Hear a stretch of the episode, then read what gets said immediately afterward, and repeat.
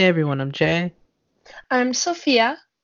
And I'm Scott, and welcome to Witches Betwixt. Today we're kind of doing um, kind of like a mental health part two episode, uh, something kind of like an expansion of our previous mental health episode.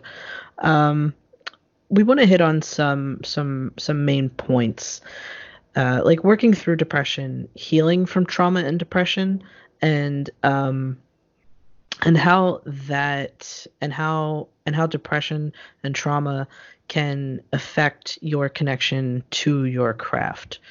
And um, Sophia has really um, been recommending this topic a lot lately. So I think we're just to let Sophia have the floor and open up the discussion, and we're to take it from there. I mean, I feel like I've been wanting this uh, topic for a while, kind of because I'm a little bit of a mess right now. And like, I'm just going to be honest. One of the things that's been getting me through it is I'm not hiding stuff anymore. I went through like this very long phase in my life where I thought the solution to my problems was to like not let other people see me suffer because it had impacted some of my relationships personally. And now I realize that like that's wrong and I need to be honest about it.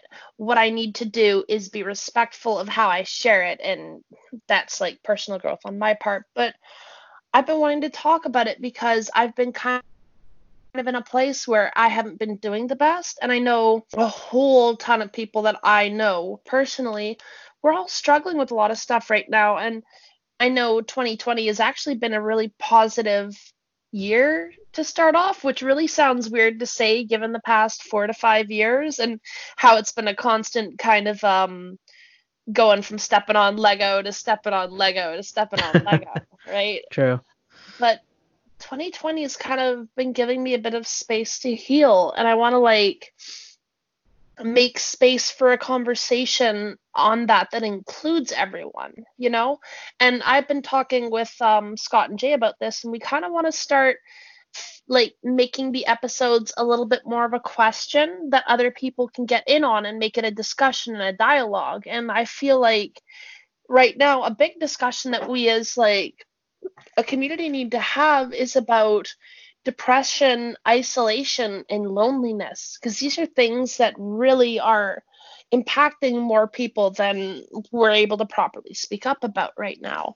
And I don't know, I don't really necessarily have any answers. Um, like, nobody really has hard answers. I have advice, I have things I've been through, but like, yeah, I'm in a place where like I'm working through a lot of like childhood issues, you know, as an adult. And mm-hmm. Mm-hmm. I just want to make space for all of us to have that discussion and grow. And I notice we like do better when we tackle harder subjects, you know, and I want this to not just be a discussion with us three here, which we're about to have, but I want to open this up for the whole community.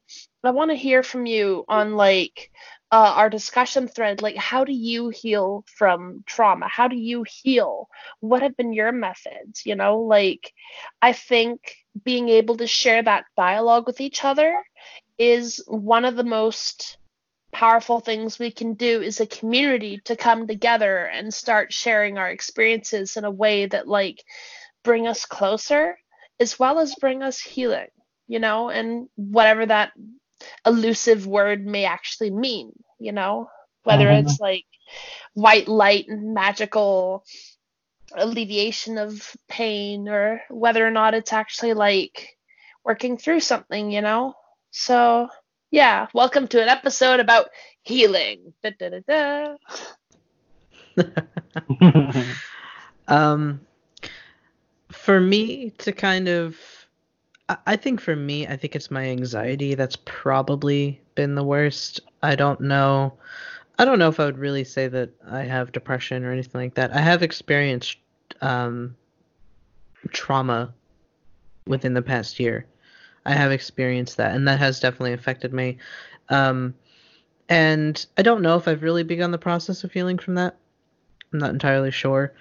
But for me, uh, to really deal with my anxiety, I've really, especially like literally this past week, actually, I have been trying to get um, hyper organized because the problem with my anxiety is that I want to do so many things, right? I want to do a million things, but I I'm out of my house for like 10 hours a day, you know, if you factor in work and travel and stuff like that. So I really only have a couple hours a day during the work week to to do the things that I want to do, like to to put time into the projects that I enjoy, to even just watch a show or play a game. And I literally get anxiety about those things. like if I um if I if I sit down and like read a book for fun or like play a game for fun, like my brain goes, well, you should be doing something else. You should be doing something more productive. Like this isn't productive. What are you doing? And then I and I guilt myself into not relaxing. I guilt myself into not having fun. So it sounds really bizarre maybe to some, but I'm actually I've been working um, with I've been using like my Google Calendar and this kind of like light form of bullet journaling to literally schedule time for myself. um, like I schedule like like I block out my time for all the th- all the projects that I want to work on and I devote time to it. And I was talking about it before we started recording. I was like I'm scheduling like social media posts for the podcast like this this makes me feel good i have a schedule i i i feel organized and this like it just it just it makes me feel happy and it makes that anxiety feeling um go away in in some sense um but yeah i am i'm literally scheduling time for fun and i know like for some people it would be like that's fucking bizarre, but okay. But for me, it's just it's been working. It's actually been working really well, and um, and I'm actually now working. So now I've gotten like kind of like a, a working schedule done, and now I'm working, and then I'm creating a schedule for uh, like fun things I want to do, and then the next thing will be um, figuring out where to block out the time for witchcraft practices. Like I want to develop uh, develop like daily um, practices, hmm which, I like, haven't I done would just before. like to point out here, this is weird because I'm the Virgo. Like, are Right. we Virgo moon or something? Like, you gotta send me your full chart sometime, dude. Let me actually. yeah, I gotta at- look it up again. Actually, that would be a fun episode, just talking about our birth charts. Oh, we gotta do an astrology episode. Yeah. Mhm. I don't know why we Um, haven't done that yet. Uh, because like obviously we're gonna miss the most obvious thing that we should be doing. I'm really bad at astrology, but I will do my best. oh, that's why we do the we we have the computer do it for us. We have the computer generate our birth charts, and then we just talk shit on ourselves the whole Oh, episode. I was gonna say, don't worry, I can talk shade for all fucking three of us. You just need to be present for me to roast you. That's fine. Exactly. so, what about you, Scott? What have you been? How have you been? Uh, honestly, I mean, so to, to kind of keep on in line with like what we're talking about, I've been making sure. Uh, I mean, how do I put this? As our, I think our viewers know, I'm very, I'm, a, I'm very big on in the support of therapy. Um, if you can go in any way, whether it's you know a, you know seeing a student at a university on a sliding scale rate or getting uh, healthcare through your state to go, however, if you can, do so. Um, so with that in mind, I've been making sure that I'm completely honest about everything with my therapist. Um, all my setbacks, all of my successes, all of like everything. I don't hide anything. Um, I don't keep anything a secret. Uh, if I'm not ready to talk about it, I plan a date to talk about it finally if I'm not ready at the moment. Um, so honesty is, is really truly a, a, a really good policy, as they say. Um, on top of that, uh, I've been working a lot. Uh, I found out the other day, um, early last Saturday, uh, this just past Saturday, that I can communicate with my inner child. Even though I knew I could do this, I just didn't think of it. I could communicate with my inner child, my hurt little Scotty, through my tarot cards. I had the greatest discussion with him while doing a tarot session with myself, and I felt elated. I felt happy. I felt, um, I don't know. I just had more, even more clarity. Um, it's really, I mean, it, it's it's like I said, it's a process. Uh, I don't really know. You know, I don't know if I'm doing anything particularly new. I just know that I'm working through it.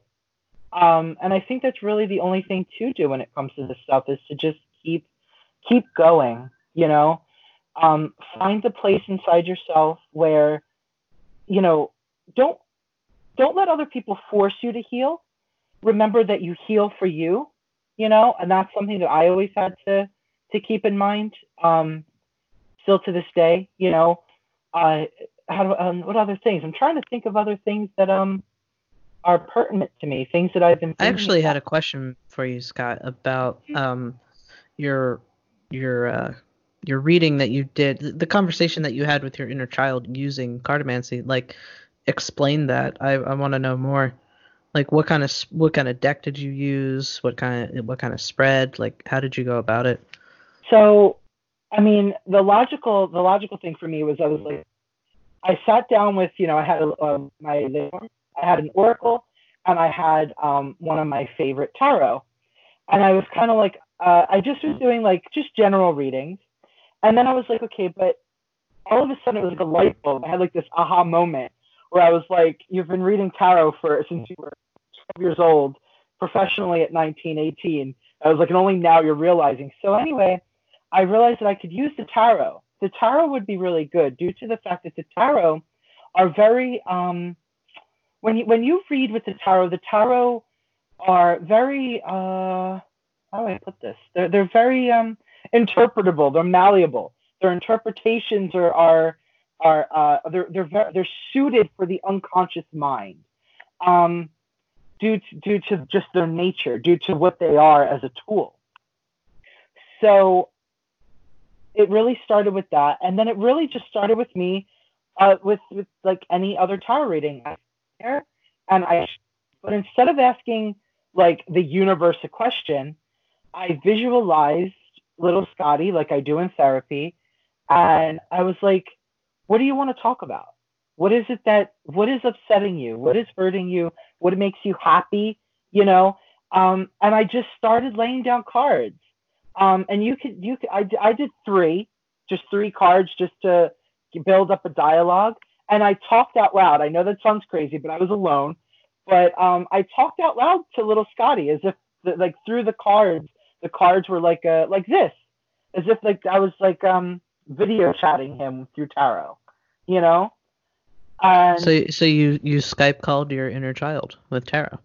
yeah, I mean exactly that. I mean I know it hmm. sounds silly, but you know. No, have... not at all. I mean I I schedule fun, so I mean no, it doesn't sound silly.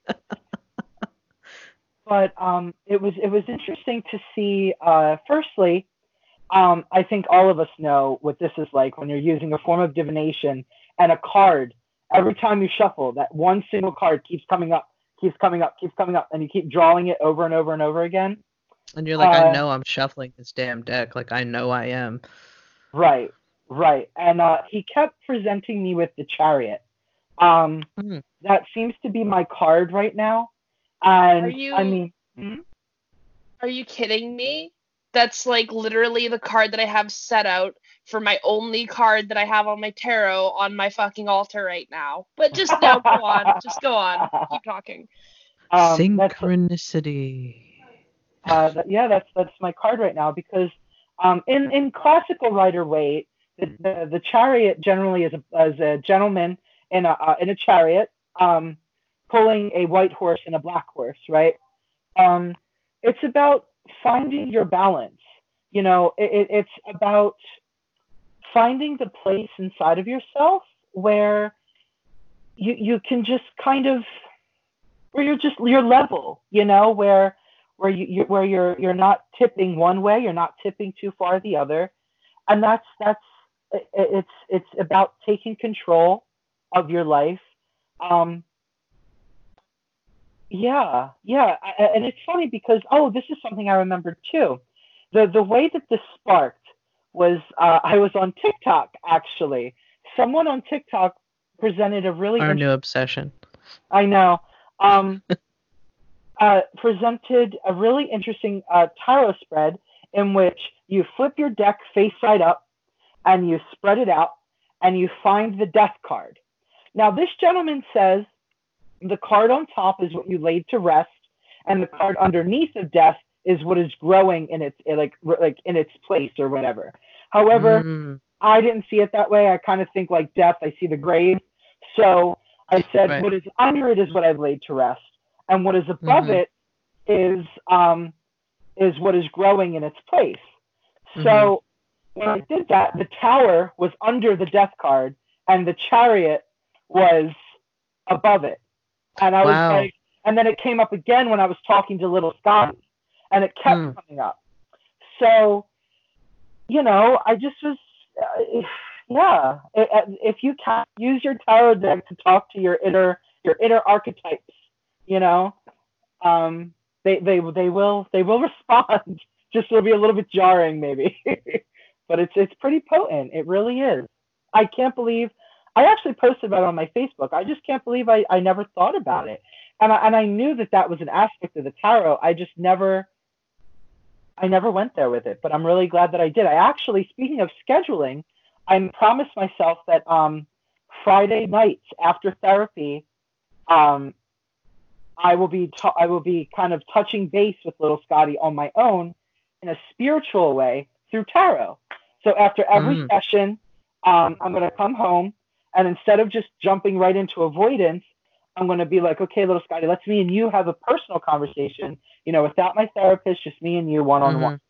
Um, and that's going to kind of be my like tarot exercise and help exercise for a while.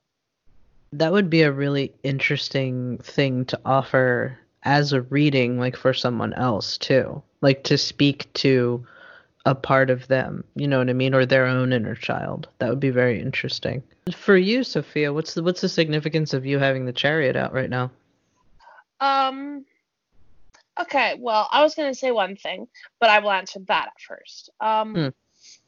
I tend to do a reading, not necessarily a reading, but every time I set my altar and like reset it every per- a set period of time, I draw cards, and um, what it is is it's essentially like I set a theme for my altar, and the cards give me lessons and tell me things that I should pay attention to or look out for, you know, like for example, um one of before I ended up like hanging out with a whole bunch of um performers who do choir and sing a card that came up because I like to be a, a, a weirdo and I I don't just do just tarot. I do like a mixture of stuff. So my altar cards are often um clow cards, like from the anime card captors. So currently, I'm gonna turn around and take a look. I have the shot. Ah, on, let me actually get up and walk over to it.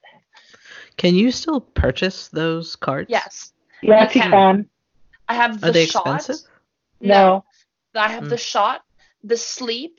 Oh yeah, I have the voice out current or the song out currently.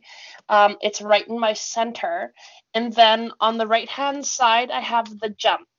Um, I also have the chariot because like every time I'm done um a reading with my tarot deck, I shuffle it, and that's when I did the reset on my altar last. And um, I don't always cover up the front of my deck because I stand my deck on end on my altar. So there's normally a card that faces, right?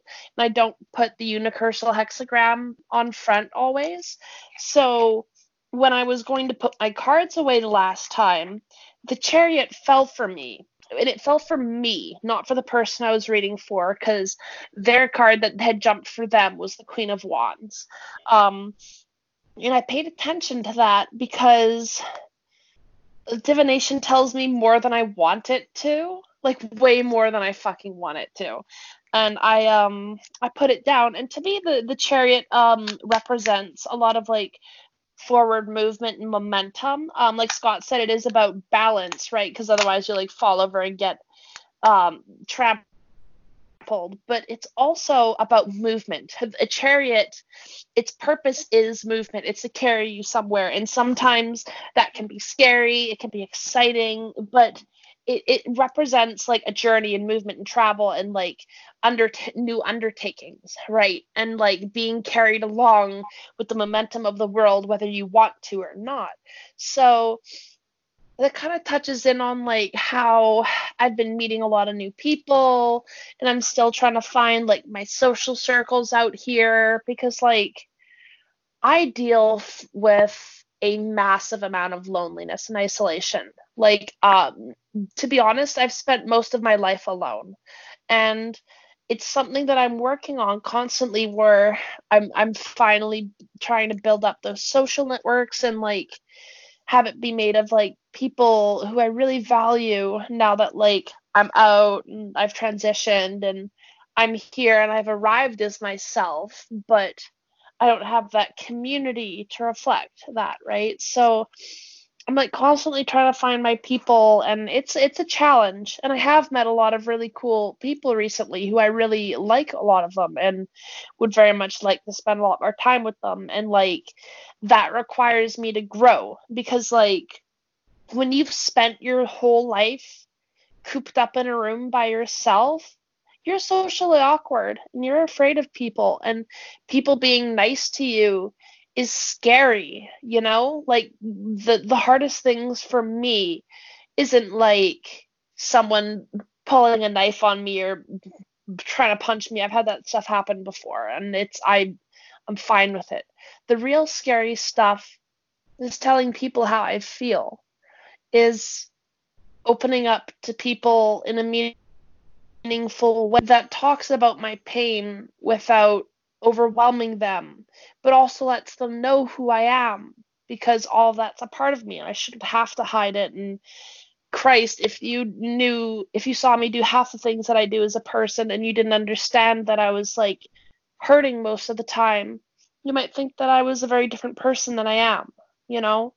And I think it's like part of starting that dialogue that I mentioned where I'm trying to be more honest about everything and part of that comes with like reaching out and like getting outside of my comfort zone and doing something really scary like talking to people who are really nice to me which is the scariest thing ever because I've dealt with people who are shitty to me all the time. That's what I'm used to. The scariest thing is like being welcomed in and not knowing what they see in you or why you even des- deserve to be there in the first place you know? Like the challenge isn't necessarily like meeting the people. The challenge is being ready myself to open up f- for the people who have been kind enough to present me the chance to do so. You know? Yeah, mm-hmm. I kind of get that. I also understand like um reacting I guess maybe somewhat oddly or strangely to positive like social interactions, you know, like compliments and things like that. Like even at work, like I don't know. Like even like like like at work, if someone's like, "Hey, you know, like really good job on what you did on this and that," and I'm like, "I just I'm just doing my job," you know what I mean? Like I don't know, like it's just weird. To, I don't really know how to um I don't know how to accept a compliment. Yeah, that's part of it, definitely. If someone mm-hmm. compliments mm-hmm. me, I'm awkward as fuck because it's like, what do you what do you see in me? Which is like it's crazy. And it's like that meme where where on one side the person's being incredibly nice to other people and then on the other side it's like Gordon Ramsay talking to himself saying you absolute fucking donkey. Like that's that's me in a goddamn nutshell right? Like I feel that.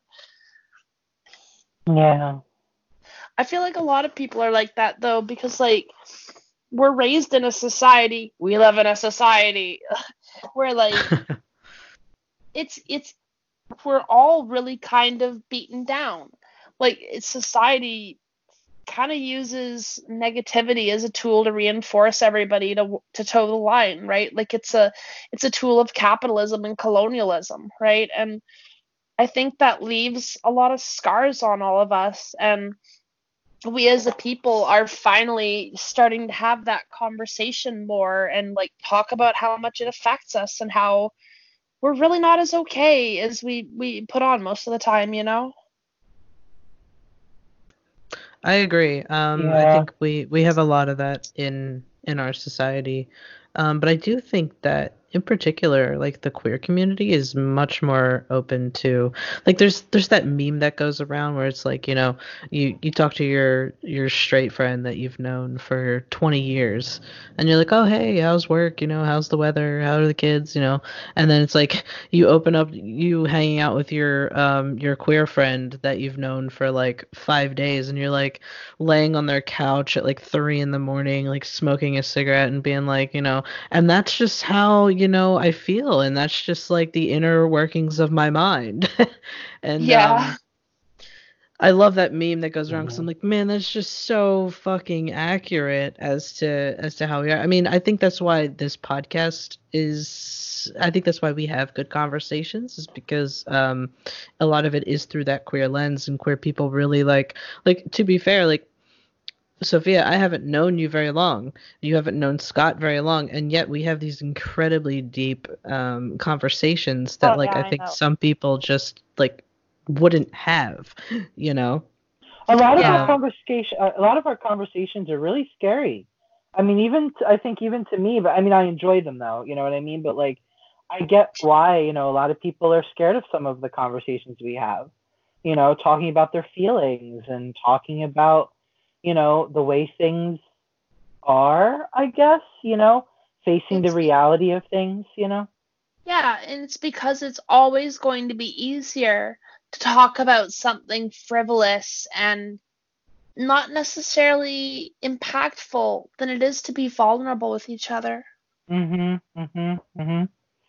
It's funny because I, I was just reading an article recently. There's a lot of research being done that people who experience, um, in particular, depression, but a feature of that is they believe that people with depression are seeing the world in a much more realistic way than a lot of other people. Um, and they kind of alluded to like the idea of like those young people that that peak really early in life you know, just out of high school. And they kind of like all like talked about the kids who kind of take longer, you know, like me and stuff, who it's possible that we're, you know, we just see the world in a very different way, you know? I really definitely do see the world in a in a different way. I think than most people. Like Yeah. I just I, I think a lot like I really think about the abstractness of, of, of how we live. Like I think a lot of like uh, like the social contract, the unspoken social contract that we all sign in blood when we're born, right? I know it I sounds really disagree to that shit, and I swear it out of my blood. but you know what I mean? Like you're born into this society, right? And it's like, oh well, you have to follow these rules because it's like, well, I never agreed to this. You know what I mean? Mm-hmm. Um, but it's kind of this unspoken idea that, well, yeah, you did because you're here and you're alive and you're walking around. It's like, well, I never agreed to this. So like the idea of like, why should I have to like sometimes I, I think, and I've said this before, I think the older I get, the more radical I get in my thinking. Like, um, like why should like why do i need a piece of plastic to identify myself to you? Like why do you even need to know who i am? You know like like shit Yeah. like that really just um ever mo- like even more now it just bothers the shit out of me. Like why do i need six pieces of paper to do one fucking thing? Why do i need all this shit just to get a fucking bank account? Why do i need a bank account? And like and i really start to get like really abstract about all this. And, and i'm like why like like i think about um like uh like paying paying the water bill. I'm like why do i have to pay for water? Why Water. isn't water like a human right? Like why isn't that just a right? Like if you live in a home that's connected to public water like why am i paying for water?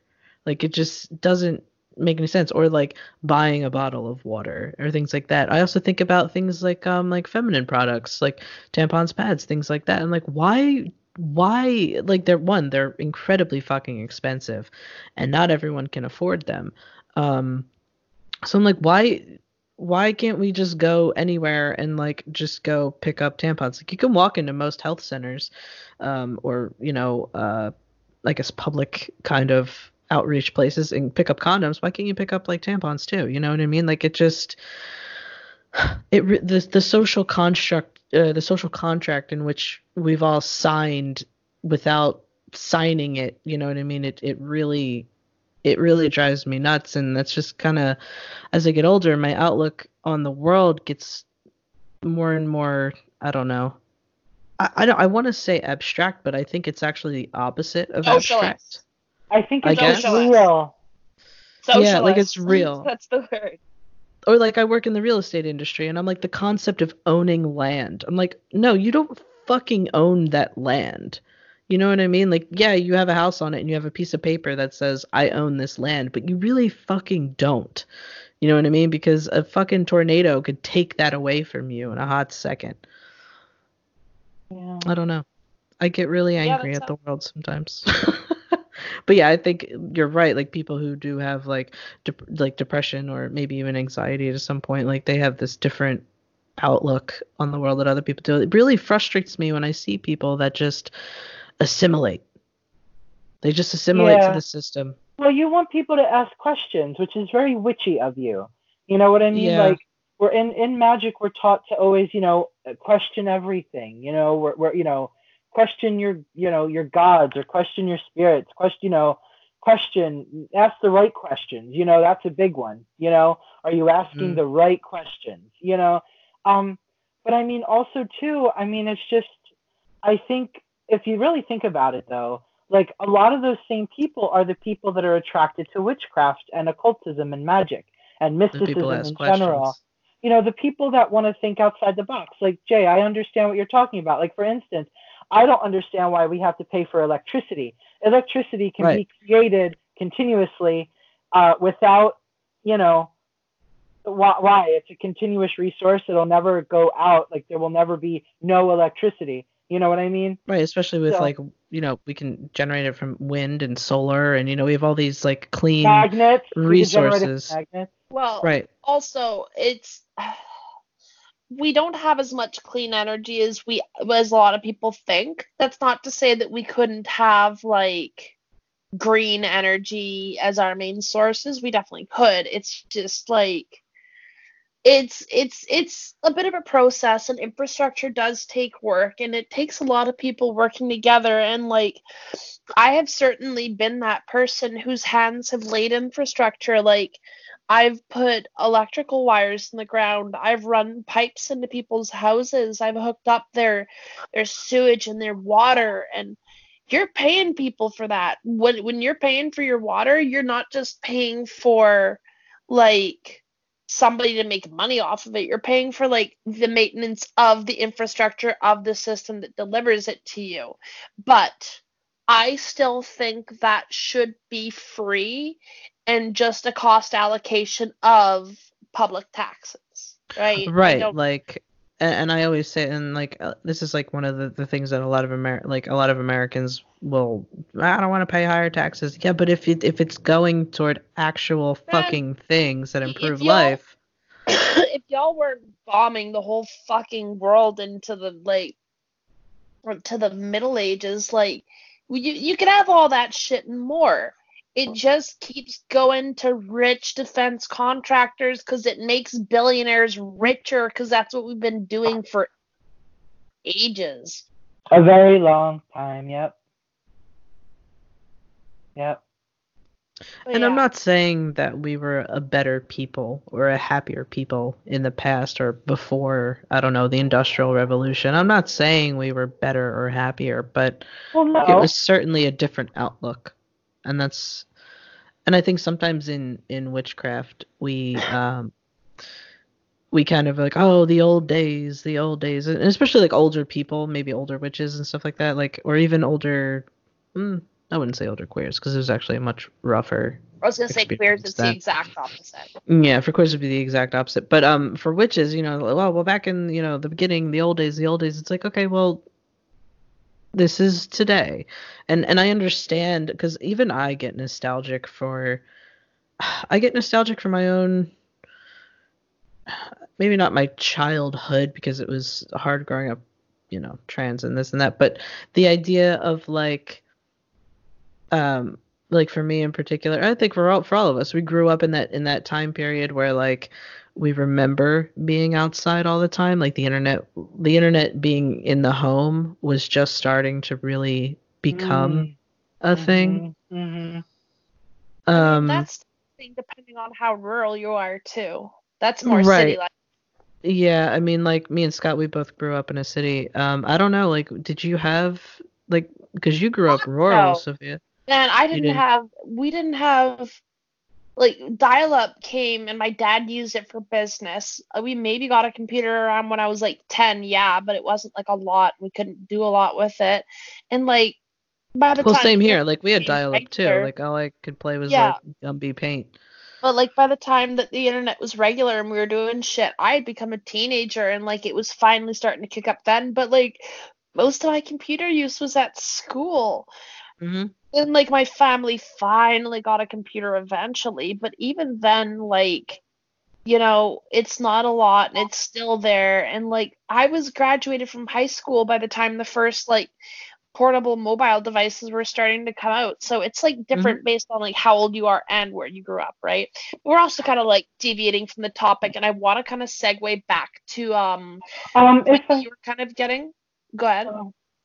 If I could just say to kind of help with this is what segueing a little bit too back into it, but it's interesting how we were, t- we're, you know, we're talking about mental health, and it's interesting how naturally we all gravitated toward toward uh, social implications to our mental health, and I think it really speaks to a lot of people and a lot of um, communities, in particular, a lot of uh, impoverished and minority communities, how much uh, the state of our of of, of uh, society, how much of that um, really affects us and really moves us in not always the best ways, you know, causing I agree. traumas and things like that. I think that's a. I'm sorry, uh, Sophia. I hope that helped you a little instead of I mean, it, not quite, uh, but it is a point to make that I wouldn't like want not made too, right? It, it's just different. What I was going to segue to, um, and that is a good point, um, was Scott kind of or Jay kind of talked about briefly like the trauma of growing up queer, and I kind of wanted to loop this back to like um the discussion of like trauma and healing and like yeah definitely social factors are a huge tie to that right? And like so is queerness and like uh your everything and like how much you go through while you're growing up like affects you and what you have to deal with as an adult and in the rest of your life so directly that like you can't divorce the two issues from each other you know and like we all do Mhm. kind of have this like collective trauma if you're if you're in the betwixt you know whether you're racialized whether you're queer whether you're uh got a minority status of various different degrees. Like you you live with the trauma of that because it's not exactly easy and you have shit you go through right? Like i'm not going to go into the specifics but i have a lot of trauma related to being a closeted queer trans woman you know? And like I don't talk much about my family, but like on my dad's side of the family, like the Métis fam side, we have such a history of addiction and mental health.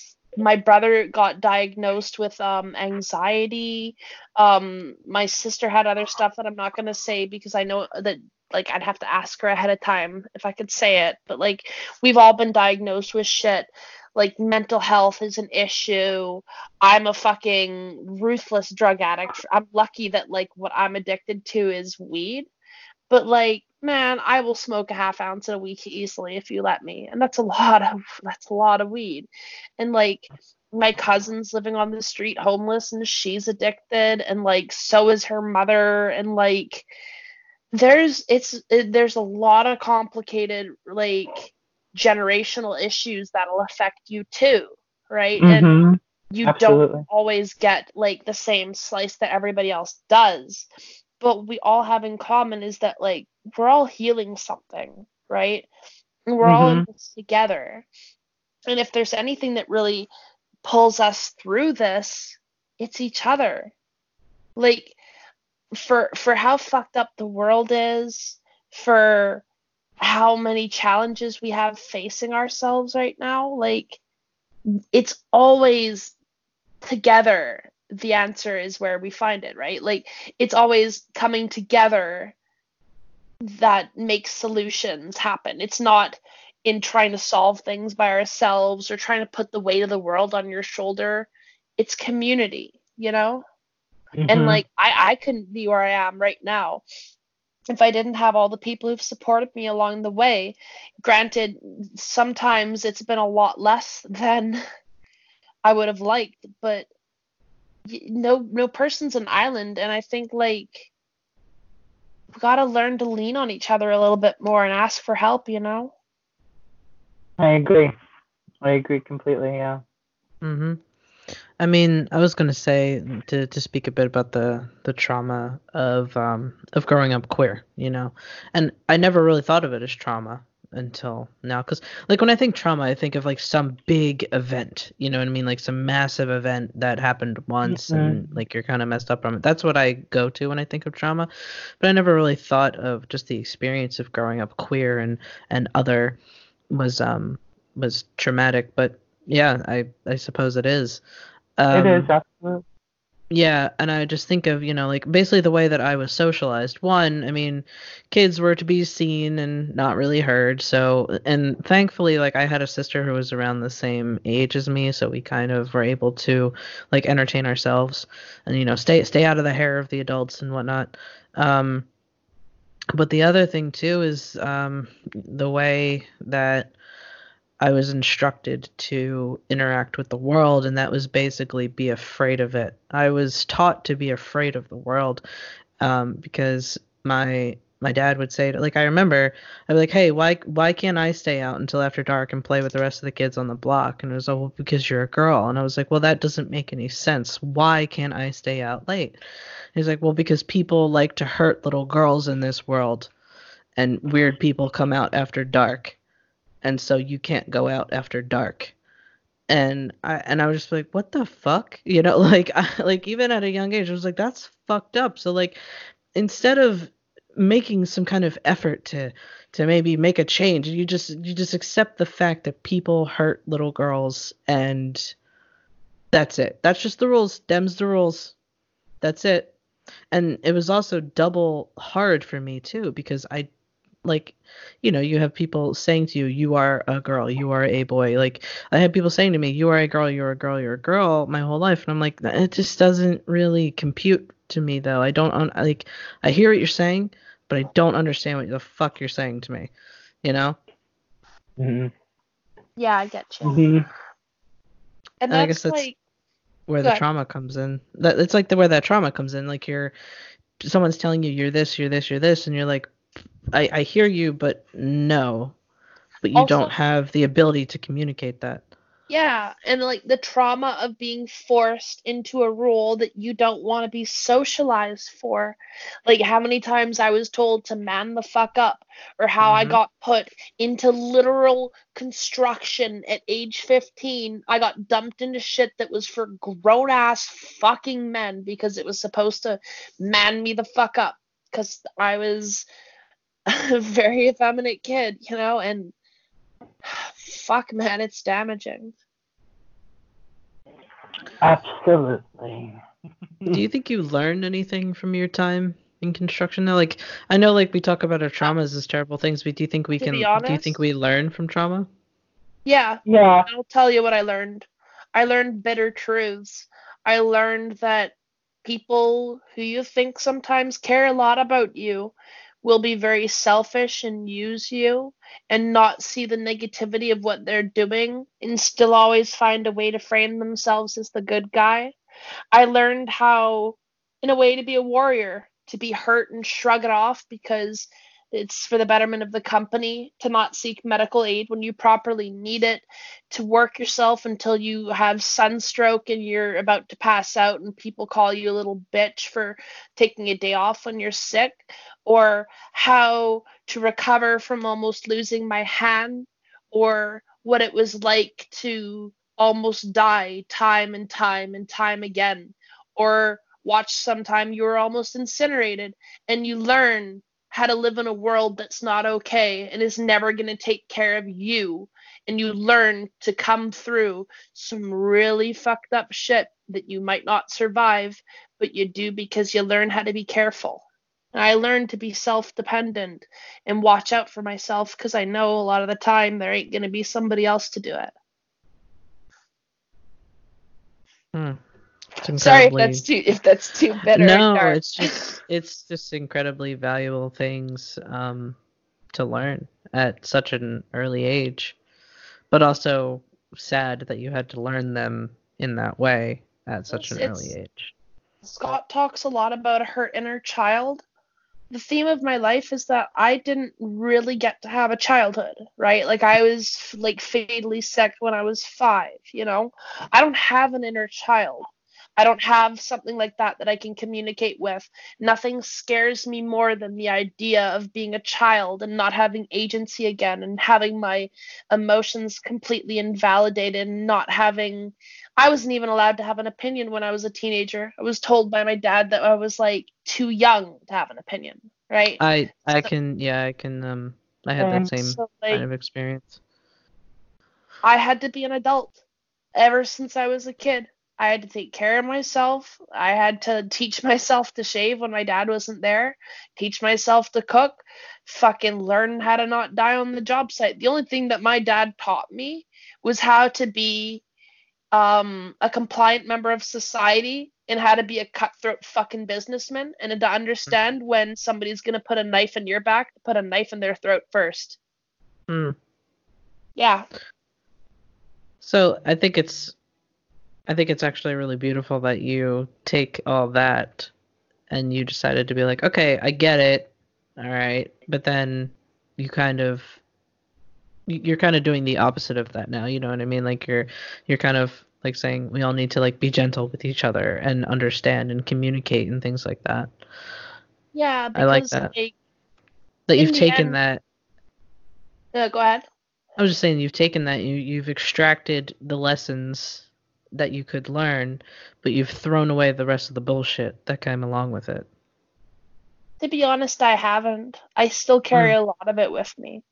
There's a lot that I could let. I wish I could let go of, like what I just said there. If you, but if Mhm. someone's gonna stab you in the back, stab them in the throat before they can. Like that's the the cold hard raw survival instinct that comes down to when I'm like right down to the fucking wire. Mhm. and like I know what that's like because I've had to live my life in survival mode so much and I've had like people jump me and try to like do horrible things to me and I'm like I have had to be ready for that shit right it it I while I choose to do better and I deliberately work at healing which we should start talking about the healing part soon I still have the scars and I still know exactly what it's like to be in those dark places because they're not gone. You still carry them with you. You know? Yeah, and I mean, speaking of the healing part of it, I was actually going to kind of um, segue into that. what things have you done since those? And this is also open to you as well, and to me. So, what things have we done since these um, since these traumatic experiences or rough time periods in our lives? You know, what things have we done to heal from that, or have we not? uh I can I can just follow actually you know what? I've talked a lot. Please, Scott, you go ahead. Uh, well, you know, it's funny because one of the things that's, that that is very apparent um, is that I think people with trauma, you will always be changed. Um, trauma will always leave a scar. And you learn tools, even in therapy, to learn to adapt, to learn to cope, to learn to, you know, heal doesn't mean what I think people think it means. Um, many times, getting better as far as trauma is concerned is more about how we look at the trauma. Um, it doesn't ever go away. So, I mean, like for instance, for me, I will probably have panic, like a panic attack. You know, uh, they, they may become lessened. And to say that I'm healed, I will forever be healing. That's what I'm trying to say. I will forever, until the day I die, be healing from what I've experienced. Um, but it's more for me. Healing is just about proving myself that I can be more than what it, what I am. Like I could be the better I could be a better me regardless of it and I can learn how to understand it and walk through my pain instead of letting it rule my life. Um, and and suddenly things become different. You become as far as your actions, as far as your your even your thought processes. But uh, it, it, uh, trauma changes you kind of forever. It's always kind of, I mean, like you can't be cured. I don't. There is no cure. You can manage it in a very healthy way. Um, so healing for me is like a forever journey. You know, when I when I first started talking, when I first to my friends, you guys, my family, whoever, and was like, I finally put myself in the therapy. The greatest thing I've ever done for myself, for instance. I understand that that's probably that's going to be a part of my life forever. I will I will have a therapist probably forever, even you know, even hopefully when I get my degree, I will still have a therapist. You know what I mean? Um, so for me, it's a it's a life commitment. Healing is a lifelong commitment, and uh, it's it's finding the place inside of myself that made it worth it. You know, realizing that I had a lot more to offer. You know, people come to me already for advice. They come to me because they're sad. They come to me because they're lonely. They come to me because you know they don't know how to handle a situation. And you know, I I have and I, and I do my best to do I can for these people, um, my friends and and whoever, and um, friends bring me their friends that I've never met for for advice or something and or reading, but sometimes I think that all kind of applies. And uh, you know, they come back to me later and they're like, you know, thank you so much. You know, thank you so much for putting it in perspective. Thank you for listening to me, just hearing me out while I cried or while I rent, vented or something, you know. And I realized that I, I have the power to heal people um, before before it's too late, before uh, their trauma may be too much, or even even if it's only just to help people to realize that they can also start their healing journey. You know, they can also begin to um, empower themselves and to take back the parts of them that were taken from them by circumstance and people. You know, I hope that any I hope that all made sense. No, it does. And I can segue that into a, a, big part of mine because, like you said, that healing begins when you frame it differently. And while that may not necessarily be 100% true for me, um, that it, like the beginning point, it, it definitely did help, right? Like, what what helps me make sense of it all isn't necessarily like that one day it'll be gone right one day I'll hurt less. I hurt less over time continuously. But what it's really about for me is being able to help other people. And I understand um, if you know the lessons of astrology, um, Chiron, the wounded healer. The lesson of that is that, like, as a healer and someone who wants to help other people in the world, I wouldn't be able to do my job if I didn't know pain. I couldn't truly help somebody who wanted to end their life if I didn't know that pain, I don't think. At least not for me. And I'm not saying that has to apply to other people. But because I've been through so much, I can relate to people.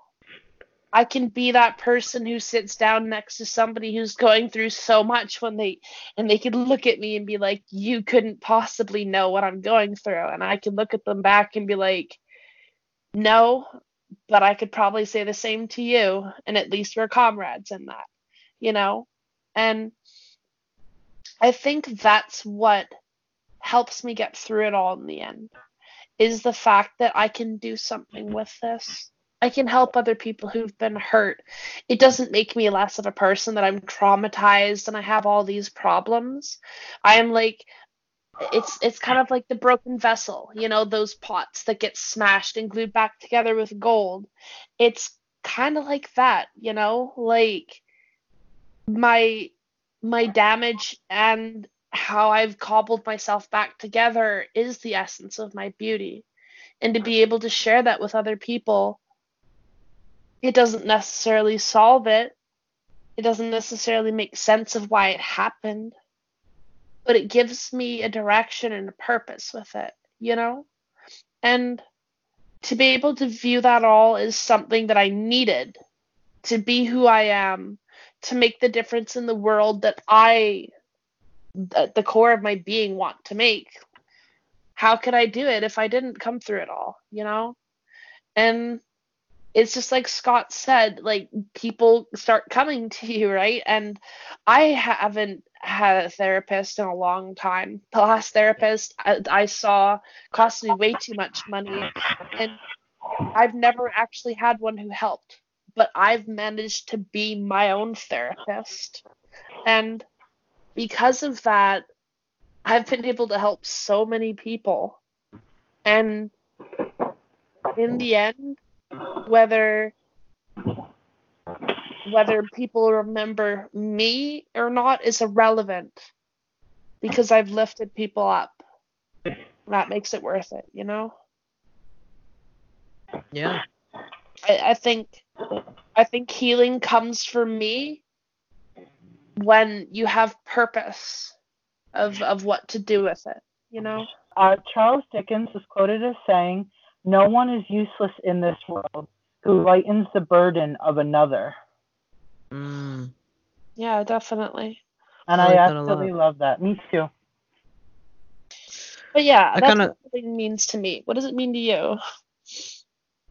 Um, I kind of like what you were saying at the end there, Sophia. Um, for me personally, I think that the first steps that I've taken toward healing, um, I think a lot of a lot of my trauma was growing up queer and growing up trans and not having the language to communicate that even to myself. Um, and I think a lot of uh, the things that I hold on to is I regret not coming out sooner because I had I had an inkling of being trans. Um, I guess in my late teens, early 20s, but I really suppressed it really quickly. Um, so I really came out, I guess, closer to my mid 20s. I was like 24, 25, something like that. And I regret not coming out sooner. So, but for me, the first steps that I took toward healing was finally coming out, coming out for that, I guess, the final time. um, because you know I had come out as um as gay earlier in in my life, but I think coming out as as as trans um was that first step I took toward healing because I could finally be honest. I could finally be like, okay, this is the situation because I fought it for the longest time. And I was even one of those people that were like, oh, these fucking people thinking that they're other genders that they're not, you know, that's fucking bullshit. Like it's almost like a lot of how a lot of people um they say a lot of homophobic shit bef- but they're actually like gay and they're just like suppressing their own queerness Mhm. um that was me like in my in my teenage years. I was like oh fuck you know i'm i'm a lesbian you know i'm this i'm that you know uh, whatever um you know fuck men why would i ever want to be a man? Um so i was really just suppressing that and it was just really not good. It just wasn't it just wasn't good. Um so i think when i came out it was like a huge healing step for me because i was like you know what? I'm really not a fan of men in general. You know what I mean? Like I'm not like especially like cis men, like typical men, you know what I mean? I'm not a fan of them. I don't I don't get it. I don't understand male cishet male culture. I still don't fucking get it. Um and it pisses me off when I, I just just I don't know. It just sounds like caveman grunts to me sometimes. I'm like be fucking civilized. What the fuck? Um I mean, you're not too far off. Right. um, but I think that was that was a big thing for me because I'm like I don't like I don't vibe with cishet men and yet I know that I am a man and I know that I am and and and it was it was painful and also liberating to come to that conclusion. Um and there was and it cost me it cost me some things when I came out. Um, like I did have a, a long a long term relationship that was pretty much. I mean, we were kind of on our way out for other reasons, but I think that kind of was the nail in the coffin when I had finally come out. Um, so I'd lost a long term relationship. I didn't really lose any friends, which was good, and thankfully, I, I really thought I was going to lose uh, my parents, but I didn't. They were kind of like, "Yeah, we uh we kind of saw that coming," and I was like, "Oh shit." Um, so I didn't lose very much, but I felt like I, but I, I lost something in a good way. I lost the old me. Um, I almost feel like when I hear Oh, like my old name, like I, I when I hear my old name, I'm like, who's that? You know, like who's that person? Um, I feel like completely different. And a friend of mine was saying to me, he was like, uh, my friend Rick, he was like, you know, it's weird. I feel like I've known you twice. Like I feel like I've met you twice. You know, like because we were friends in high school, so he knew me, you know, before transition, and he knows me now. And I'm like, well, which one do you prefer? He's like, I mean, you're both cool, but like obviously, like we get to use the same bathroom now, so that's pretty cool. and, uh, and every time That's like we're out point. somewhere and we both walk into the men's room, he's like, this feels right. Like this just feels like the way it should have been like all this time. And I'm like, yeah, it does. I just wish the stalls were fucking cleaner so I could fucking pee. But anyway, oh, God, that's um, a food. yeah. um, but yeah, I mean, I just I think that was my first steps toward um, healing. There there is another uh, traumatic kind of thing that I have gone through recently, but I went through it with uh, Katie, and it's very personal to her. So I don't feel like, even though I was directly involved in it, it's not exactly my story to share. Um, but that is the thing that I have to uh, work on to start healing from. And I'd be comfortable with talking to you both privately about it, but it's not something I'd want to share on the podcast because, like I said, it's not it's not my story to tell. and I know exactly what you're talking about already. Like I, Yeah. I Me too. hmm But that is definitely something that um, it's kind of. I don't like the idea of New Year's resolutions, but you know, in in the year of 2020, that is something that I am going to really work through because when I and I mentioned it before, you know, when I when I try and get to a, a zero space or a neutral space or just kind of calm the fuck down, I just I go right there and I just need to work to work through that. Um, Yeah. But so I feel like I feel like there's two main things that I had to to kind of get over in life, and that was finally being real to myself and coming out as trans, and now this this new thing kind of uh, presented itself to me, and now I'm like, okay, this this one's a big one. I almost feel like this one's harder to get through than the first one. You know, and that just makes me want to say that like healing is not a linear journey. Uh Scott said it is a continual thing, and that's very correct. But like each step looks different, right? Like the, coming out as trans was so healing to me as well. Like what what you're talking about struck like home so true. Mhm. And when I was in that point in my life where I needed to come out when I was 25, I yeah, like same. I could not heal at all until I dealt with that. And I Mhm. think a big thing about healing is being true, being true to yourself, being true to the people around you, Absolutely. being honest, being vulnerable. that was just like like- what I was saying in the beginning. Remember when I was saying about like how I've, I've particularly made a point to be honest Yeah, about like your where I'm therapist. at. Mm-hmm. And it's like what you were saying, Sophia, how you're how um I think I don't know if you said it when we were recording or maybe before we were recording when you were like, I just keep telling people I'm fine. I just keep telling people I'm okay. And you're like, Nope, I'm dying inside. Oh, well, no, not quite. I what I said Mm. was I don't like people to know that I'm not Right. doing well very often because I've Mhm. had it really um impact a lot of my relationships because I used to trauma dump on people in a way that wasn't okay and I would give them way more fucking information than they needed or were even capable of advising me on and then I would swamp people and they Mm. wouldn't want to be around me because it's like you it can be a downer for them to process. Yeah. but it's like yeah it's like i asked for help with someone to get me my new bed delivered to my house right Mm. it was like a secondhand bed for 50 bucks and i paid the girl 20 bucks for the ride and i was like thankful and shit but in like the 10 minutes i knew her she was telling me about like her ex roommate physically assaulting her and Oh, shit and i'm like whoa, this is Yeah. way too much. I just fucking need my bed right now. I don't I did not sign up to hear your fucking shit. God damn. And it's not like she was in a dangerous situation and was asking for help. She was Mhm. just like, oh, look, see that house there? Three years ago, I was physically assaulted and kicked out. And it's like, And you're like, whoa, buddy. yeah. And like, it was a real quiet car ride after that. And Uh. uh, I kind of used to do that a little bit to people, right? And then like, now I you would- realize. Yeah, and then for a while I was like, no, I can't tell you anything.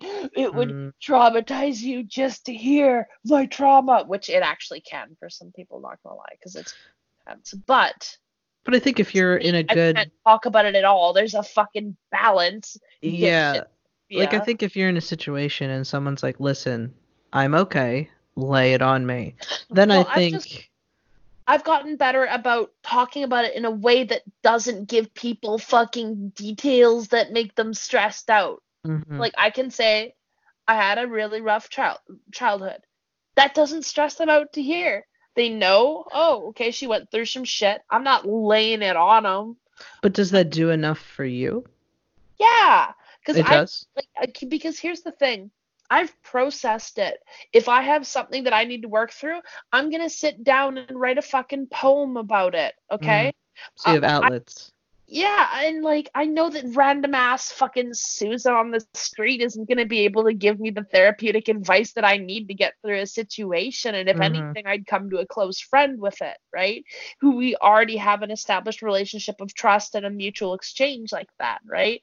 So like the the most of the time that I'm talking to people about what I'm going through, it's not because I want them to fix it or give me advice. I just want them to know why I'm feeling down at the time, right? Or why I'm acting the way I'm acting. I just want them to be like connected with me and understand me as a person and that I'm going through some shit and I will be okay. But Actually, this really this brings me back to when I first met you. I was This- a fucking mess, wasn't I? I'm not even thinking about that. I was thinking about because I met you through Transmission Gaming, which is Yeah. uh, we should probably plug that more because that's a great place for people to go. Um, yeah, like three years ago, and trans it's a it's a, uh Transmission Gaming is a is a Discord group for trans people who play games, and it's a super cool group. Yeah, we we both uh yeah, and created created by Nikatine, um, who is a trans woman. Check her out. I'll put links. It's fine. Um, free promos for Nikki all day. So um, Or So maybe anyway- she should promo us because she's like hella Twitch famous. yeah, she's like she's like partner now, and I'm like, what the So fuck? she, yeah, she's like front page Twitch on fucking yeah, Pride she's Month like queen of Twitch now. Like, man, our Lord and Savior, Nikatine. Anyway, um, so that's how me and Sophia met. So really, I kind of I think I just stumbled into your stream randomly. I think that's what it was, and we just kind of But it- started talking. But I you- actually think what it was, um, because my memory is autistic levels, Uh, we had the trans clan together and you were looking for a trans clan. I don't know how you found Transmission Gaming, but there was the first three members were myself, Lillian, and Vikram. And Yes. then after that, you were the fourth one. You were the person who joined right after that, and then there was Ruby. Yes, it's because um it was a lot of PC gamers and we were like, "Hey, what about the PS4 people? We're going to do our own thing." I think that's what Yeah, it was. That's yeah. exactly what it was, yeah. Yeah.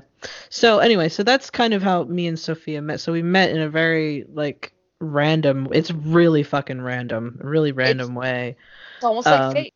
But I remember there was this person in your chat all the time that would just come Shut into the up. chat and just dump and just like well today was that like you were a therapist and a lot of people do this to um to Twitch streamers. I noticed this is a this is a big problem. And it's kind of something that I just realized that so as people get to know our podcast more and if we become more public figures, you know, um this could happen and I just kind of want to make like a like a statement and just say like it's okay to tell us what's up and what's going on. But we are by no means licensed therapists. So we may not always have an answer or a solution, but we will definitely always listen and respond in some way. Mm-hmm. Yeah. And even if all I can do to respond is like give a heart react to an emotionally heavy thing, I'll have read it, even if I can't respond. You know, Mhm. like there will be someone there, but there's only so much we can engage with certain things, and we do have to have boundaries for Mhm. ourselves as well. Absolutely. mm-hmm But um, 'Cause, like, yeah, I I- just I, I- kind of thought about all that. It just kind of came flooding back to me.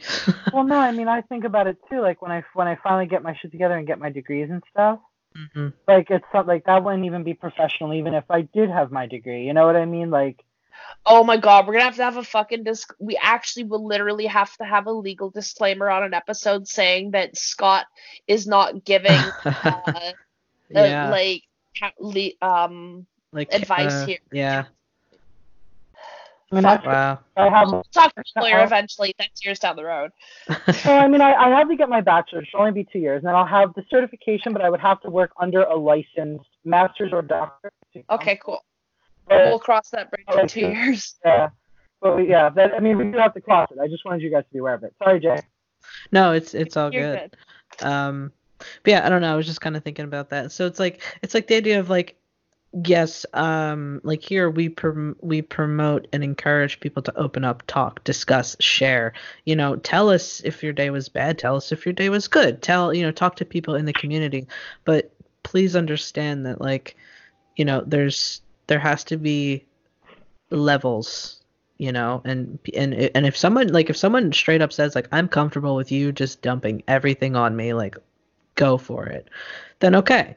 Um like it, it's like the, the rules of consent apply even when you're Yeah. sharing and being vulnerable and and opening up. And i think that's just important to to remember. In fact, that's a dialogue we as a community are gravely needing to talk about is verbal consent on trauma sh- sharing.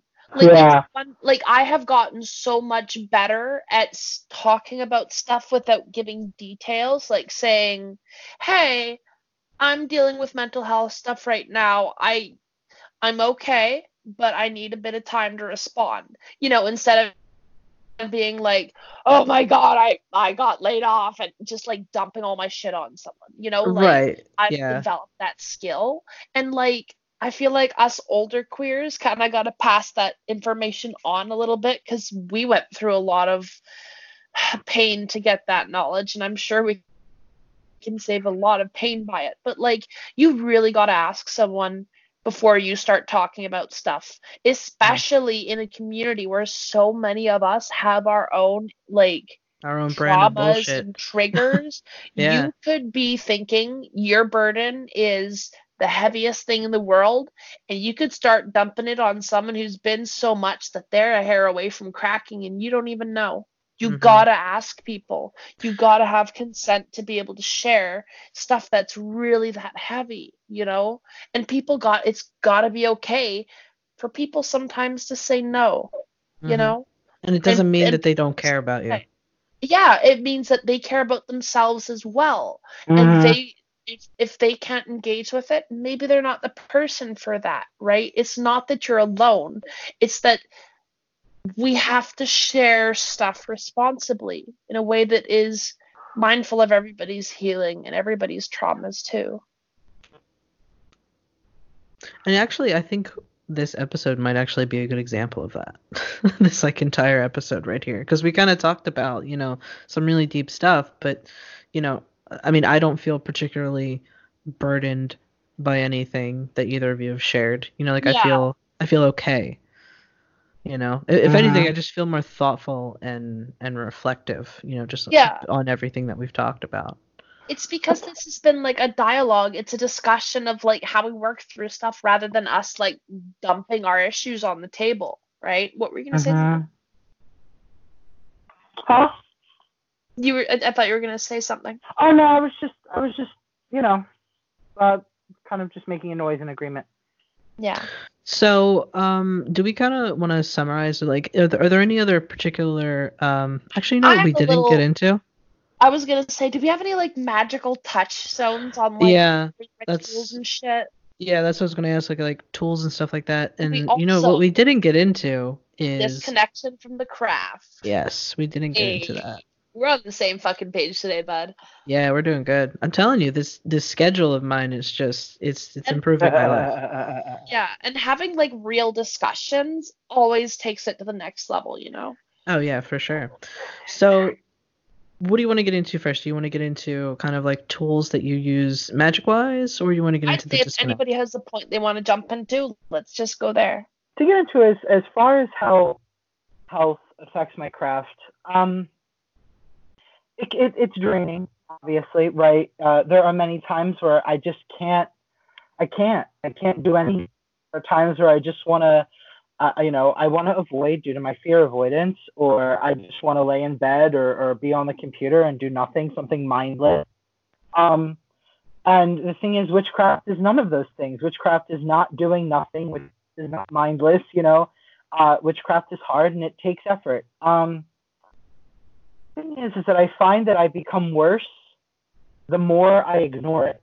Uh, I, I don't like the feeling of ignoring my craft. I don't like the feeling of my altars becoming dusty and my, my you know my my spirits just kind of being like, hey, you know, we're waiting for you. Um, the good thing about my spirits is that I have this wonderful relationship in which they kind of come to the point to they're like, you never do anything unless we light a fire under your ass. um, so, but this time it's been a little bit different. Uh, sometimes kind of me back in, and they've been doing that, but they were like, you're a bit of a different person now. They said you have a different outlook things. You know, the, you've, you've been doing really good in therapy. You've been, you know, kind of uh, really talking with your shadow and doing all that work. And they were like, uh, how about rededication? All of a sudden, they inspired me to write this wonderful uh, self rededication ritual. Um, and really, it's, it's funny because it's not worded like, you know, kind of um, in the way of like someone starting out would dedicate themselves. It's more like a promise, an oath to uphold the things that I've let go of or the things that I've always held on to, you know. Um, but it, it feels like the right time. You know, I feel, I, it's funny, I feel new in a different way uh, because of all the work I've been doing. Not that I'm saying I'm, I'm better or whatever, just different, um, even from, you know, then. So, yeah, I, I just want to, I, I guess I want to make sure that I'm making responsibilities for myself so that way I'm forced to stick to them. And I think kind of swearing, uh, making sure I take oaths and do what I have to do with my spirits and stuff. Um, it'll help me, you know, creating a schedule for my craft, uh, keep me moving on on my mundane life, you know, finding uh, work and and doing all that, going back to school and you know getting all that situated. So yeah, yeah. I am actually incredibly excited for this dedication ritual for a couple reasons. Actually, you know what I was just thinking of? So you said you pulled the chariot, right? You kept getting the chariot, and the chariot Mhm. is pulled by a white and black horse. Was that the inspiration for the white and black candle that you're using? The, the, the white and the black candles? You know what's weird? I no, that wasn't the lot. Like the logic behind that was not that. But Mhm. I just realized now that you're saying it, that's really freaking weird. Weird or witchcraft? Witchcraft, but you know, weird with a Y. yeah, exactly. Um, but yes, so I I have also been feeling a disconnect from my craft. So I've been I've been going through a lot of stuff. So um, when I was living with Katie, I was kind of in this like recovery mode because I had lost um, I had lost a good paying job, and then um, you know we couldn't afford the apartment anymore. So then we all had to split up and move in different places. So that's how I ended up with Katie living in her parents' basement. It was just I don't regret the experience like it's just it's, it's a life experience but it was also not the greatest you know what i mean? Like when you're just like living with one it's it was, we were in one room. I had to condense an entire apartment into one room with three cats and it was just it's a lot um and it's just a lot. Um so finally i you know I, and i remember talking about it forever in in past podcasts of me moving and this and that. So me and joyce are living together um you know we're we're kind of renting this house um from my grandfather that he owns. So I'm very fortunate to be in a new space. I have I have actual space to to move around and do things and um and then I, have this problem of like I get fixated on things. So like when we were moving, I was fixated on moving, and then when we finally moved, I was fixated on unpacking and getting everything just right and just so. Like I can't possibly do any magic until everything is in its place. And I'm like, what? Like nothing like th- this house isn't ever going to look perfect it's an old house you know what i mean and and like the basement has like three different generations worth of clutter in it and I really wanted that to be my working space but right now it's um it's uh it's our back guest bedroom. So there there is a like a twin bed in there so if someone stays over but I also use that as like uh, my witchcraft space and Joyce is using it as um their makeup room. So it's uh it's a double kind of uh thing but usually we're not in there at the same time so that works out too. Um because I wouldn't want to uh, have a bunch of incense going while Joyce is doing a face full of makeup. That would be rude. Um, but so I get fixated on these things of like, well, this has to be done before I do this, and this has to be done before I do this, and I and I really need to get myself out of that. Um, so I have had a huge disconnect from my craft because I've been using every excuse in the book to not do witchcraft. Don't ask me why. I don't know. I think maybe I'm just having some anxiety about it not being perfect. Like I I I I've had this in my head that I need everything to be perfect and I'm like, no, why why am I doing that? You know, why why why is this happening in my brain right now? Um but I just I need to get back into it and I went over Scott's recently and Scott showed me the the the rededication ritual that they had written and I was like, this is great and I need to do this because I realized I haven't done a dedicate like a dedication or a rededication since I was like 16 17 years old in my in my Wiccan days. It's been a long time. And uh, and how I look at it is I dedicated the old me um, to Wicca, but the new me is dedi- is dedicated to the practice of witchcraft, which is similar but very different at the same time. Um, so I'm I'm really excited to do this dedication ritual, and uh, also Joyce will be joining us for this ritual, and it will be their first their first uh, dedication ritual, which you know, is really cool to witness that to witness someone's first. yeah, that's really cool. I was mm-hmm. just gonna say, um, I'm kind of doing something, and I don't want to elaborate on it too much that you two might be interested in, and I will send you an invite to it. It's basically like an occult group that's kind of like a magical gym to go to. That sounds cool.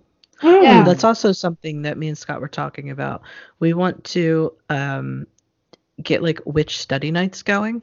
Yeah, mm-hmm. that'd be fucking rad. That's right up the alley of what this is. I'll send you a link after, and I'm not gonna name yeah. it as it is on here because like I don't want to plug it. It's like a small private group, and it's mm-hmm. not like a big thing, you know.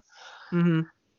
But yeah, we were talking about doing witch study nights, and at first I thought about you know like um like getting physically together but i don't know like sophia if you want to get on that too it would be a lot easier to schedule because then it could just be like through through like a skype call or something. So yeah but there's a lot that you can't do on skype you know? True but at least like for a discussion i mean like a like true. a book club or something a witchy book club. Or at least yeah, um talk about the things that we could do. But either way um uh, that's that's something i want to do too. Like i i need like i always liked school so I always liked having a curriculum to follow, and I think that's why this this schedule thing is working out for me so well because I'm like making a, a, syllabus for my life. Um, so yeah, I, I've I've just always liked um, structure to a point. I like structure that I create for myself. I don't like structure that is imposed upon me. Definitely. If that makes any sense. Yeah if I could touch on like how I'm trying to like reconnect to my craft and stuff, um, I'm at a weird place with that because like I do very often results based magic which I don't want to toot my horn, but I get really good results with. And the problem is the best techniques I have are fucking so minimalist that it almost feels like I'm not doing magic sometimes.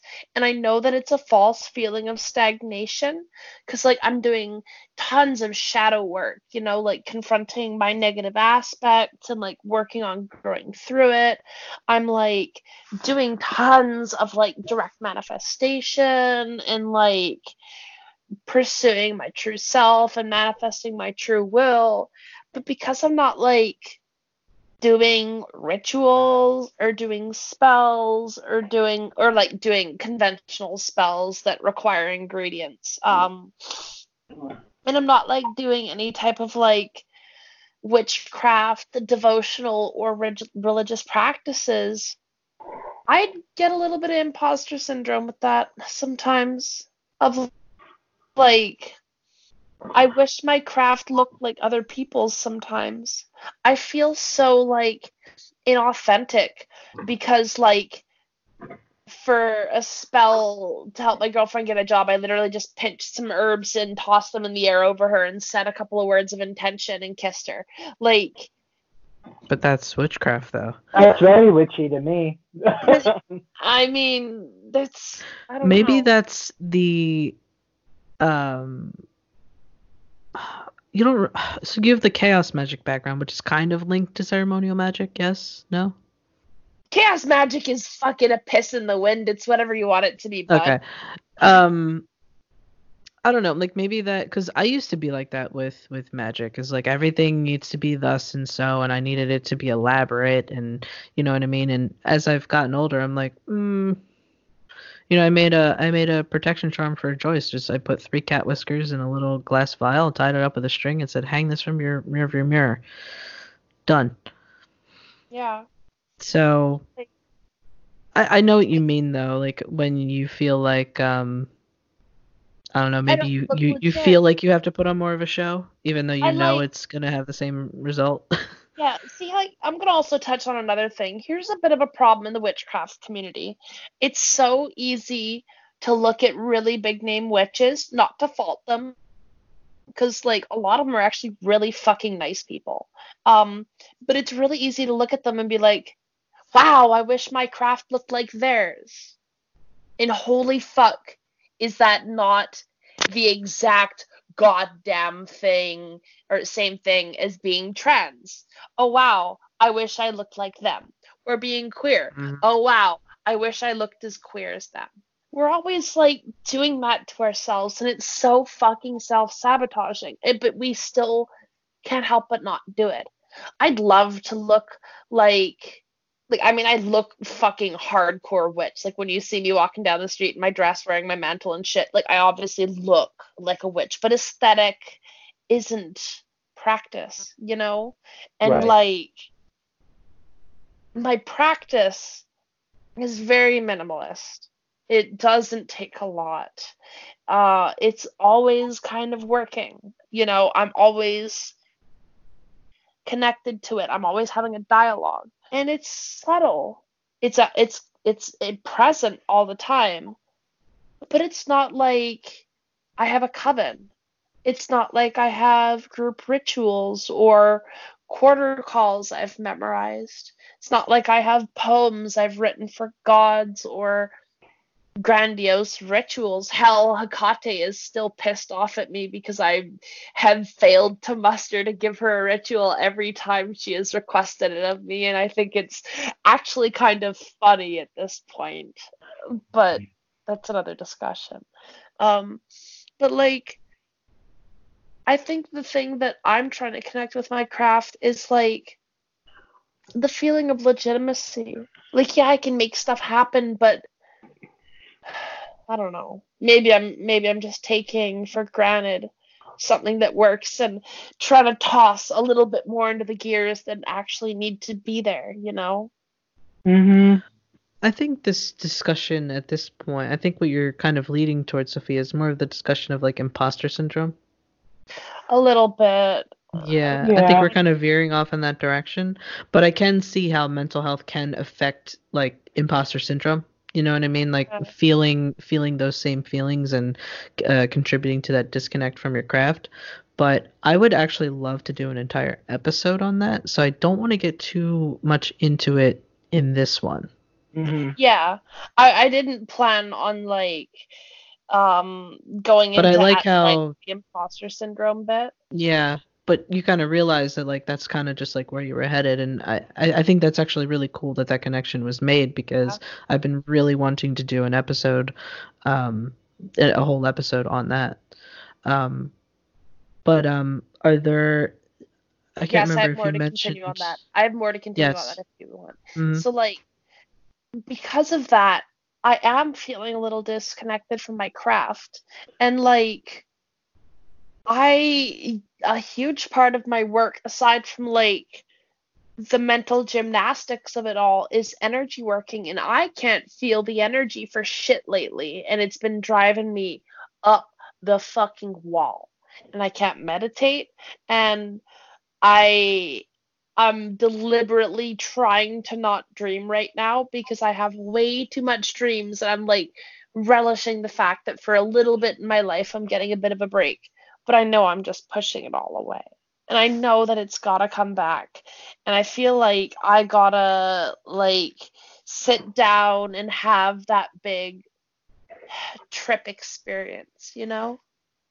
Mm hmm Definitely. So I think Absolutely. I think we all need to um, really do that one thing that really is going to reconnect us. And so when when like I know me and Scott plan on doing our rededication um what is today? Uh, Just to give some context for anyone On who's listening to this at a later date. So Saturday, so we're recording this January 22nd. So Saturday would be um, the 25th. So January 25th, um, we'll be doing our rededication ritual, and I would love to in the next episode um, for um, for us to talk about the results of that. I'm just curious, Sophia, like when you had planned on doing like your working or whatever it is that you By working, do you mean a tab of acid? mm, is okay. So that's what you're planning on doing. I, I don't know, like how do you do, do you It- schedule something like that, or is this just kind of No, happen? no, you ask the universe very politely, and sometimes it drags your heels if you're not so sure about it. But if you're persistent and you keep asking, it'll look at you and say fine and put it down in front of you, and then you take it and you're like, oh shit, I wish I didn't do this. And then afterwards, you're like, I needed this, and then it's like, yeah, you're welcome. Good night. Now, do you feel like um do you feel like you're gonna kind of be still in this limbo state until you can do that, or is there some kind of working that you might? know. It's never a solution. I mean, like, we don't talk a lot about hallucinogenics on the podcast because it is a Mhm. very taboo subject, but it's a huge fucking part of a lot of witchcraft practices around the fucking world. And I am so Mhm. mad that we can't talk about it and have a larger discussion as a whole in a community because, god fucking damn it. Anyways, wrap um, I mean, we could always do it like an, an aside on that. Like, I would, I would be interested in talking with you more on that. So we could do like a mini episode. uh, that wouldn't be a discussion, it'd be an interview. I'm the Well, only yeah, person that of the three of us who uses hallucinogenics in a magic sense, right? hmm So yeah. like I could I, talk I still think about it would be an interesting conversation. I feel that everyone should find, uh, the, I guess, their entry point into feeling ready to go on a journey of, of healing. Um, I think you need to find a way that works best for you. Um, make sure that you're healing uh, in, in a healthy, safe manner. Um, and realize that you're not alone. Realize that there are people there, someone somewhere to talk to, to, to who, who truly cares about what you're going to say, you know, who who will actively listen and, and not shun you in any way. For me, it is difficult to talk about mental health things. It's it always has been. Um, I'm probably not the person to uh, go to therapy myself, but I'm always the person that will never shame anyone for doing it for themselves. Same with um, seeking medication for any particular issues, uh, mental health issues. So, but that's just generally not. I, I just feel like that that's not the right path for me. But I will never um, shame anyone for doing that for themselves. However, um, I have realized that I think some of the best ways to heal from our trauma is to face it head on. Um, is just to really is to really just interact with it, maybe through meditation or uh, like Scott did with um, communicating uh, with their inner child through tarot. So I think there are ways to get very um, introspective and really dig into the self um, on your own. Now, that's if you feel like you can handle something like that. If you feel like you need kind of like an outside source to to help you do that, then by all means. There is no one way to heal. There is no one size like no one size fits all solution for how to recover from any sort of trauma. Um, and I just think it's important that we should respect the choices that each of us make to heal from these traumas. I think that's very important. So, you know, just be mindful of your own path, but don't um, try not to interfere negatively for someone else's choices. You know, if, if they're if they decide to, you know, go out into their backyard and smash a bunch of pots to deal with something that they're just angry about, you know what I mean? Like, don't like that's just how they're coping with that. You know, just be there for them. Um, now, if it starts to cause you like mental anguish and bodily harm, obviously remove yourself from the situation. But um, I just think that we should respect each other's healing process and understand that it's not the same for everyone. Yeah, that's good. Mm-hmm. I guess like I'd like to reach out to people out there who are struggling. You know, like when Scott says you're not alone. I'm the person who hears that from somebody else and goes, "Yeah, I am." But mm. I want to I want to just kind of flip that on its head a little bit because I know that's a choice that I make and a lot of the time we feel like we can't reach out and we feel like we're alone because depression lies to you it does that. It'll make you think that nobody cares about you when people really fucking do. And I know it can be the most impossible thing in the world to believe that someone would want to care about you, but you don't need to necessarily understand it. You just need to believe the people when they say it. And I know that can be hard too. Fuck, trusting anyone can be hard. Mm-hmm. But it's gonna be hard. That's the point. And it ain't gonna be easy. But I know you can do it. And I'm Same. as much talking to you as I'm talking to myself, as I'm talking mm-hmm. to Scott, you know, like you can do it. It's it's not going to be fucking easy, but it is not impossible. And I know that sometimes it can be the scariest thing in the world to confront that shit to, to talk to someone, to to open up, but it's what really is going to make a difference in the end. And I just really want to encourage you to to take the steps that you can, you know, open up to anybody that you can, even if it's us, if there's nobody else you can. Like come to our group, and say something. We'll be there, you know, but you got to take the step if if you want to feel better.